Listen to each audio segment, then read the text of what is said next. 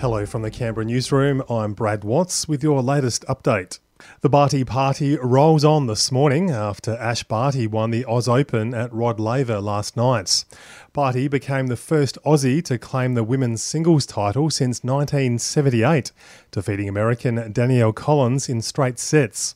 The world number one was surprised to be presented with the trophy by her idol and fellow Oz Open winner Evonne Goolagong Cawley be able to experience that together on such a big occasion, on such a beautiful court, in a tournament that means so much to both of us. I think it was really nice to to have her there just as a someone to lean on when, when I wasn't really sure what to do. Our Golden Girl has already received congratulations from the PM and Governor General after claiming the title. ACT police need help to find missing 13 year old Sarah Kirshner. She's been missing since 8 o'clock on Friday night and was last seen in the Holt area.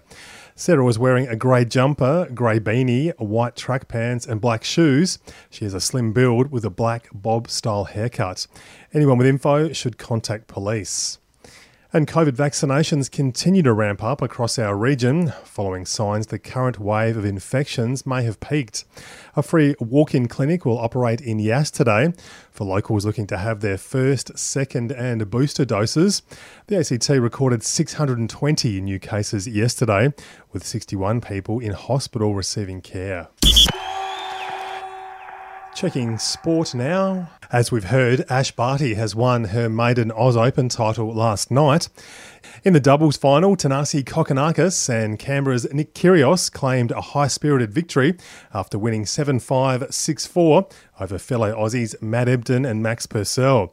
Kokkinakis says it felt surreal and was the best result for both players to be a Grand Slam champion with my boy. We've known each other since we were eight, nine years old, and done some done some serious things together. We've had uh, some serious experiences, but this is. Uh, yeah, this is incredible. I, we didn't expect this at all.